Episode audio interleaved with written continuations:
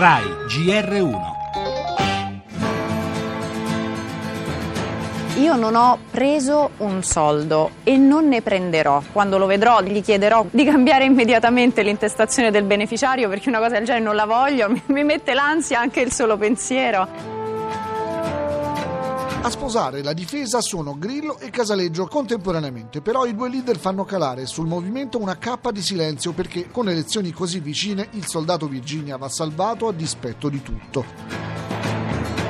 Qual è il motivo per cui Virginia Raggi ha legato mani e piedi il suo futuro politico e giudiziario a due soggetti come questi? È possibile che lei non sapesse di questa polizza? È possibile che non sapesse nulla dei precedenti e dei trascorsi di Marra?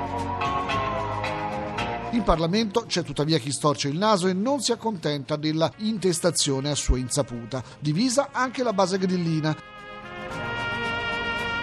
Io quando sono arrivata a Roma ho trovato un gabinetto che era un guscio vuoto. Le funzioni tipiche del gabinetto erano state esportate verso Marra e verso Romeo. Non avevo il controllo di nulla.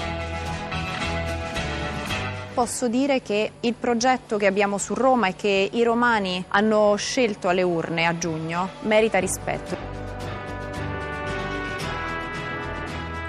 Dunque il sindaco di Roma Virginia Raggi non si dimette, resiste e respinge tutti i sospetti. Grillo e Casaleggio l'appoggiano e decidono che sia solo lei a spiegare i fatti. A tutti gli altri impongono la regola del silenzio. Ma restano molte domande, come quelle che pone Emiliano Fittipaldi dell'Espresso e che si deve essere posta anche l'ex capo di gabinetto Carla Raineri, poi entrata in contrasto con il sindaco e costretta alle dimissioni. Domande che per la base del movimento esigono risposte chiare. E così più che con i magistrati, per i quali infatti al momento nella vicenda delle polizze non ci sono fatti penalmente rilevanti, il duello che la Raggi deve oggi cercare di vincere è proprio quello con i militanti.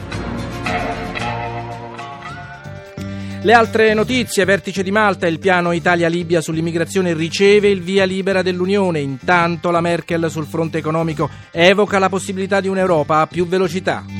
Stati Uniti, ancora scontro sull'immigrazione, un giudice blocca il decreto Trump sullo stop ai rifugiati, annuncia ricorso la Casa Bianca, attesa per questa sera poi una telefonata tra lo stesso Trump e il premier Gentiloni. Torneremo anche sull'assalto al Louvre, per Hollande è terrorismo. Cronaca, l'omicidio di Vasto, in giornata l'interrogatorio di garanzia in carcere per il marito omicida e i funerali del giovane ucciso. E ancora oggi la giornata mondiale contro il cancro per promuovere la prevenzione.